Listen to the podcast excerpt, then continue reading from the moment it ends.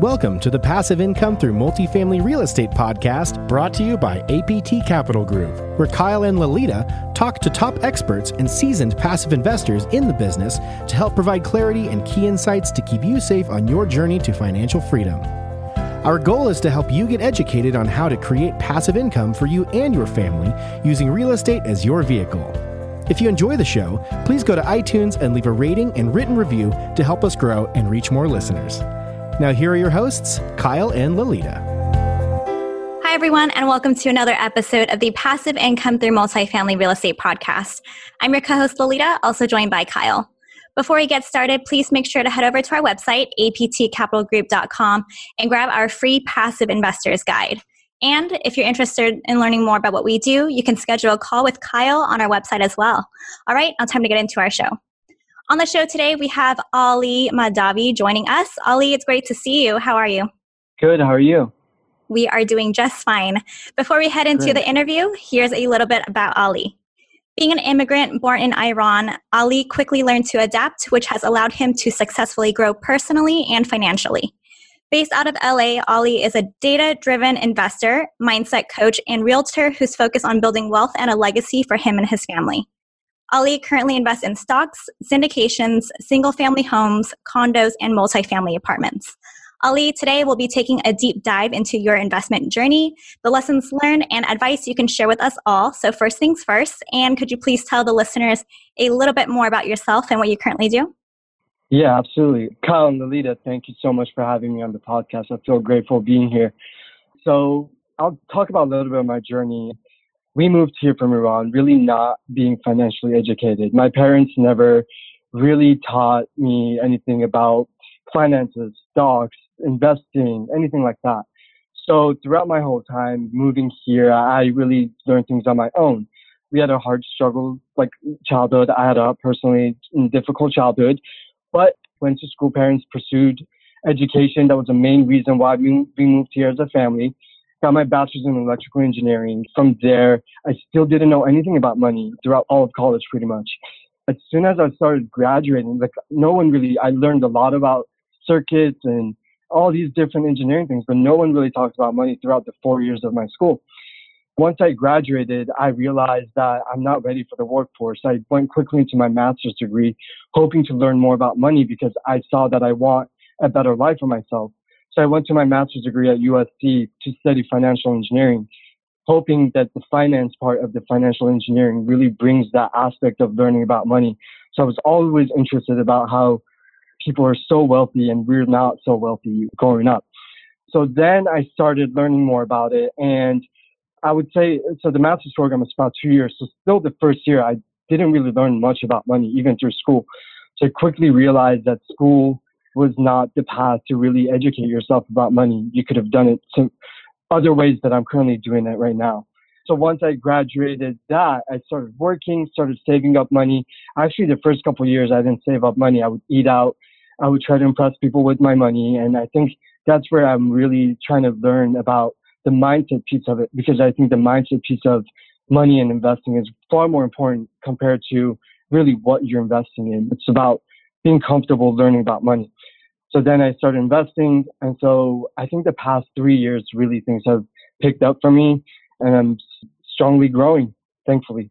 Yeah, awesome. Well, kind of tell us about how you found real estate, why you started investing in real estate, and your first real estate deal. Absolutely. So I saved up money, and my parents always were like, stay with us, just stay, live with us. They weren't like, go find your own job and save your money by living with us. So I did that, but at the same time, I had some money, so I spent a lot of it. So I could have saved it quicker. But my parents and my money combined together, I purchased my first condo. I think they were about like, just purchase something, live in it instead of paying rent. They had that mentality, which is great. So I did that. Once I rented it out, I realized I, I was really hitting my DTI, my debt to income ratio at the time. So let's say I was making $70,000 out here in LA, a condo is roughly $500,000. So a lot of whatever I was making was going to my mortgage once I put the 20% down. Then I realized I'm not saving any money. Really, I'm living, eating ramen, eating noodles, but still everything I'm making is really just going towards my mortgage. then I was like, okay, like I can rent this out. And after a year, exactly a year, as soon as I lived in it, I moved out, moved back to my parents actually, and rented it out. So I wasn't even breaking even. I'm still not breaking even, but that's something I've kept on and I've really learned my lesson for. But at the same time, that property has appreciated in value far more than I expected. And by me not breaking even, I'm not really hugely negative cash flowing. It's about maybe 50 to $80 off. But I think the principal pay down and depreciation that condo has really seen has allowed me to keep that property and really wants me, like, I want to keep that property for that reason. Mm-hmm. So once I moved back to my parents, I started saving up money again, started investing again. And that's where I looked at other opportunities besides my first purchase. What are your thoughts about, you know, investing in an appreciation market with negative cash flow versus you know investing in cash flow. I think that's something that people battle with especially those who live and invest in the california markets because that is oftentimes at least to start where you're kind of looking at. So what are your thoughts on that? Because you have both cash flowing assets and you have now a negative cash flowing asset that appreciates greatly. For sure. I think it really depends on your personal investing. I think it's there's pros and cons to both I think with the appreciation, I think that's a little bit more risky, obviously, because I don't know where the housing market is going to be in a year from now, in two years from now, especially now. With cash flow, especially in the Midwest markets, it's pretty stable. You don't see a whole lot of appreciation, but you know rents are not going to fluctuate as much as appreciation will fluctuate in the West Coast and the East Coast markets. But then if you have, let's say you have a lot of cash and you want to deploy it somewhere, there, that could be a good opportunity where you want to just hold it in the West Coast market and have a appreciating quote unquote asset instead of a cash flowing one. But still, personally, from my experience, as time went on, I like the cash flow market far more than the West Coast appreciating market because right now I know what I'm going to get right now. There's no in the future, what's happened in the past really those don't indicate as much of what's going to happen as of right now in yeah. terms of the rent I'm going to collect. Yeah. Earlier you mentioned, you know, you didn't get much education and money in college and I think that's one of the biggest issues, you know, with our educational system. Where did you because you mentioned that, you know, you have several areas where you're getting that education now and you speak very well about, you know, multifamily and real estate investing and finances. So, where are you getting that information? How are you consuming it? Absolutely. I learned about Bigger Pockets. That was the first source that I learned about it. And from Bigger Pockets, I started seeing meetups and I started attending meetups. I think that's my number one source where I grew my network through meeting people like you, Kyle, where I was able to listen to what you guys bring on, listen to a lot of podcasts, and listen to other people's experiences about this. From there, I think it's just networking and growing and watching podcasts, watching videos. There's so much free content out there, the really good free content out there where you can do your own thoughts and analysis of those contents because there's also false content out there as well. Yeah. But I think you mix that with reading books, with just getting knowledge from different sources and see where those common themes are. So if someone on YouTube and someone in a book and someone on a podcast are all saying the same thing, maybe there is a truth to that. But at the same time, I'm also a believer of doing things. I think a lot of the things I've learned is from taking action. And for the first two years, I've maybe sat on the sidelines too long to just consume information, not take enough action. Yeah, no, well said. So, what are some of the biggest lessons you've learned so far from investing? For sure. I think one of the things I love is diversification. So, not only just investing in a condo or in one market, maybe expanding it a little bit more just because, and by expanding it to different markets, maybe an A class asset versus a B class asset or C class asset. I kind of like that because a lot of people like to think A class is going to do this, C class is going to do that. If you just have a little bit of piece of, of each of those assets, you will ride whatever is going to happen. Yes, C class might get hit hard, but then your A class will probably do well in certain times and vice versa which right now my C class properties have been doing better than my A class. So I think those are one of the lessons. The other lesson is work with the numbers. I really didn't know much about handling the numbers when I purchased this condo. I didn't know what rents were, were going to be. And I'm really charging top of the market rents right now. So anything could happen. If the tenant moves out, now I'm going to have a hard time trying to fill it. I'm learning those lessons right now. Whereas I prefer to be a little bit under top of the market where I can have more people competing for my rental units in the future. So those are other lessons learned. So if I see the rent in the market is 875 or 900 in my C class properties, I'll probably just do my numbers with 800. Be a little bit more pessimistic with my numbers when I'm doing the analysis, I should say. Yep. What are the biggest hurdles you've had to overcome from your investing? I think some of the biggest ones are just all mindset related. You need a lot of money to buy real estate. That's one. And I didn't know like how people buy real estate. And I'll elaborate a little bit more on that. So in terms of what I personally owned with the 20% down that I put, it was a lot of money. But then when I did my research, when I found other markets, you don't have to invest your own market in your own market, in your own backyard. It is recommended because you can possibly see it. But I've purchased three single family homes recently where I haven't even looked at them. I think technology has really allowed us to look at videos, look at pictures, network with people who are out there, who are your soldiers, basically, who are people who have foot on the ground, and really use that to identify properties where you don't have to put $100,000 to purchase a $500,000 property. You can purchase properties with 10 to $15,000. And I'm not saying do that, but that's one of the mindset changes that I had that's really allowed me to grow because now I can diversify between C and A class properties. Along with that, I also, one was how can I buy a property without looking at it? And then letting other people's experience really determine mine. I think that's another one where I looked at these podcasts, looked at these videos. I think it's good to also like learn from other people, no doubt, but also you have to take the action, in my opinion, because a lot of people were like, you can't buy a property without looking at it and I just did, and I there's no I haven't had any bad experiences with it so far, I should say. So I highly recommend. You can definitely learn from other people, but also take your own action. And personally, I learned by taking action more than I learned by reading. So I enjoyed taking the action piece of it. What type of tools are you using to kind of vet, or maybe what kind of systems do you have in place to vet these homes that you're buying sight unseen? Because, you know, I've done the same thing. And, you know, out of them, probably 70% have been okay. I haven't had any real major hiccups, but on a couple, I've had some real major hiccups. So, are you doing anything to source the area, source the actual you know unit it's or property itself to make sure that it's in the condition you're being told what are some things that you're doing yeah, sure. First of all, I have been to the markets that I invest. I invest in Ohio. So I've driven down those streets, not particularly on those property streets, but in those markets. Like I know that zip code. I've driven in that zip code. I have an understanding of that zip code. That's at the top level. Going down to the street, I definitely do my own due diligence by with again Google Maps technology. I've driven down the streets using that, but I also rely on my agent. And I think not just my agent, my property manager. So I do have a property manager and I have my property manager used on certain properties, but there's certain properties that I have, I actually manage myself.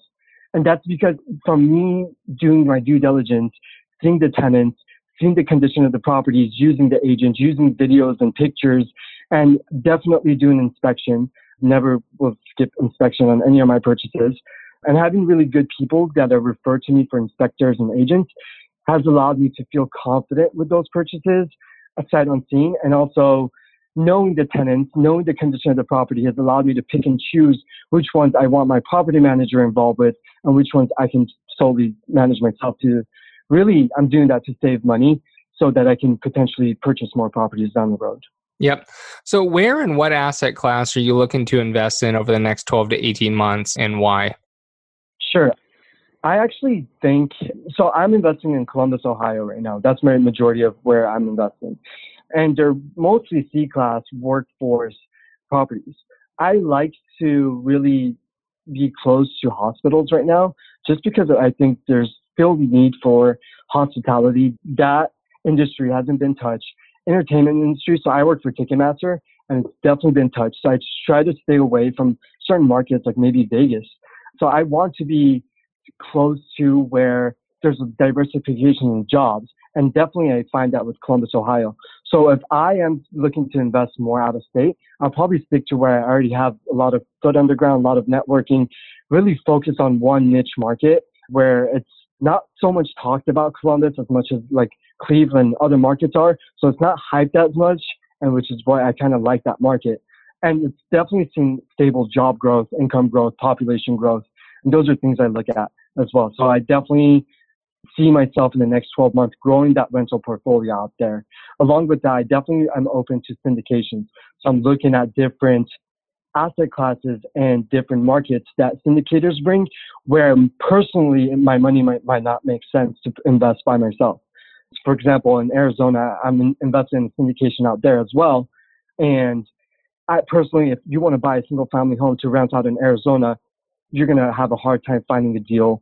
Spending time to build that network out there for one single family, where it's also about maybe 150 to 200, when out of state Midwest, a single family home out there might be 100,000 or 75 to 100. So my money goes further. It's easier to scale. But at the same time, I think I look in syndications for scaling in markets that I potentially would want to go in. Okay. And so what do you look for in a good syndication deal? Definitely, I think from the lessons I've learned is the GP, the people who are managing the general partners are, for me, the far most important thing.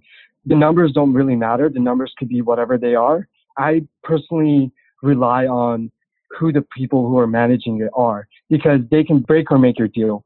Whatever the numbers say, those are all forecasted. Those are pro formas. Those are mm-hmm. guesses of where it's going to be in the future. But I think people who are willing to do work that you're not willing to do, I definitely will want to put my money in something like that. That's one. Second is the market.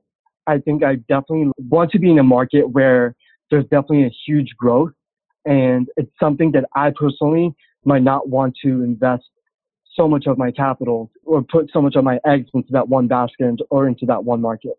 That's two. And then third one, I guess, is my the asset class. I definitely want to be in a more upscale, upper asset class when I'm investing in the syndication more than I would be personally in the C class because I think a combination of people's money will grow further in a higher asset class personally than it is on a lower scale asset class. So I look for those A's, those B's with some amenities, some job growth in the area, and really a market that's hard for me personally to get into without other syndicators putting their money into. Yep, awesome. So if you can go back to your college years and talk to yourself, what would you tell yourself? Really to take more action. Don't try to impress people and get more educated from outside sources, meaning like look for online sources to really educate yourself. Don't look at school so much. I'm not saying drop out of school. I definitely think school is valuable, but I think a lot of my growth personally has been outside of school. And the other thing is definitely save more money. Save more money, live frugal. Some of those things combine together, really. But I think it's really about mindset. It's really about having the mindset that you can do anything as long as you put the work behind it and really gain the knowledge and experience for yourself. Yep. Awesome. Lolita is going to take us into our final four questions. Are you ready? Yes. Thank you.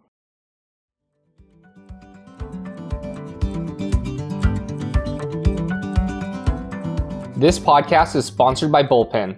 Bullpen is an online marketplace where you can find and hire top notch commercial real estate analysts on an hourly or part time basis to support your deals. The analysts on Bullpen have various skill sets from office brokerage in Topeka to multifamily development in New York and everything in between. We use Bullpen as a second set of eyes on all of our underwriting. Find your next analyst using Bullpen at www.bullpenre.com. Use our promo code APTCapital when you sign up to receive a $100 credit towards your first hire.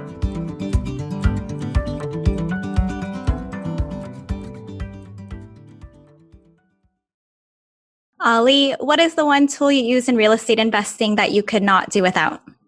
Honestly, since I'm managing properties right now, my cell phone. I've been getting texts, emails. I've been on Cozy. I've been following up about lease reports and all sorts of things out of state. So I'm learning so much about it and I love it, but also my network. I think people like you, I definitely find so much value. I've learned so much. I think without my network, without really the different tools my network bring to me in terms of education, I wouldn't be where I am today. So I'm grateful for that. Can you tell us a story about your biggest mistake in real estate investing and what is the main takeaway for our listeners? Absolutely. I can talk about my condo again. And so I think really run your numbers, be educated before you purchase it.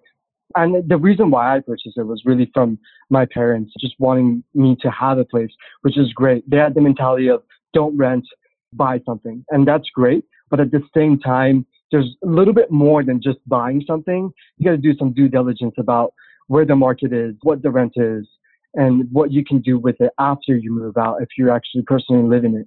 So I still believe I can invest in California for my personal homes, but I want to find multiple exit strategies. And I don't really like selling, so I want to find ways where I can rent or create income from that asset that I purchase. Perfect. What is it that you need to do now to grow your life to the next level? So I want to grow, I want to scale whatever I'm doing right now. And in order to do that, I got to learn more. But also, I think in order for me to learn more, I want to teach more. So I really want to start teaching people, or uh, teaching people who were in my shoes a couple years ago, how to get started, how to really purchase that first property, what to look at. And I've been blessed and thankful that I found some people that I can mentor. And I think by me really teaching that to them has allowed me to, first of all, be strong in the basis of what I'm teaching, really have those fundamentals down. But also it opens up by me like letting go of my knowledge, it opens up the door of gaining more knowledge from the outside sources. So I think that part will allow me to scale and really looking for private money. So I want to find ways where I can increase my door with not just using bank financing, which I've been using so forth, but really using private money to scale that. And lastly, where can people find out more about you? So I'm on Instagram. I love sharing, talking on Instagram. The real estate Ali, all one word, is my Instagram handle. And so I would love to connect with people on there. You can DM me, you can message me, you can do whatever you want on my page, and I'll connect with you and we'll take it from there. Perfect. Ali, thank you for sharing your real estate journey with us today, and thank you for your continued support. We appreciate it.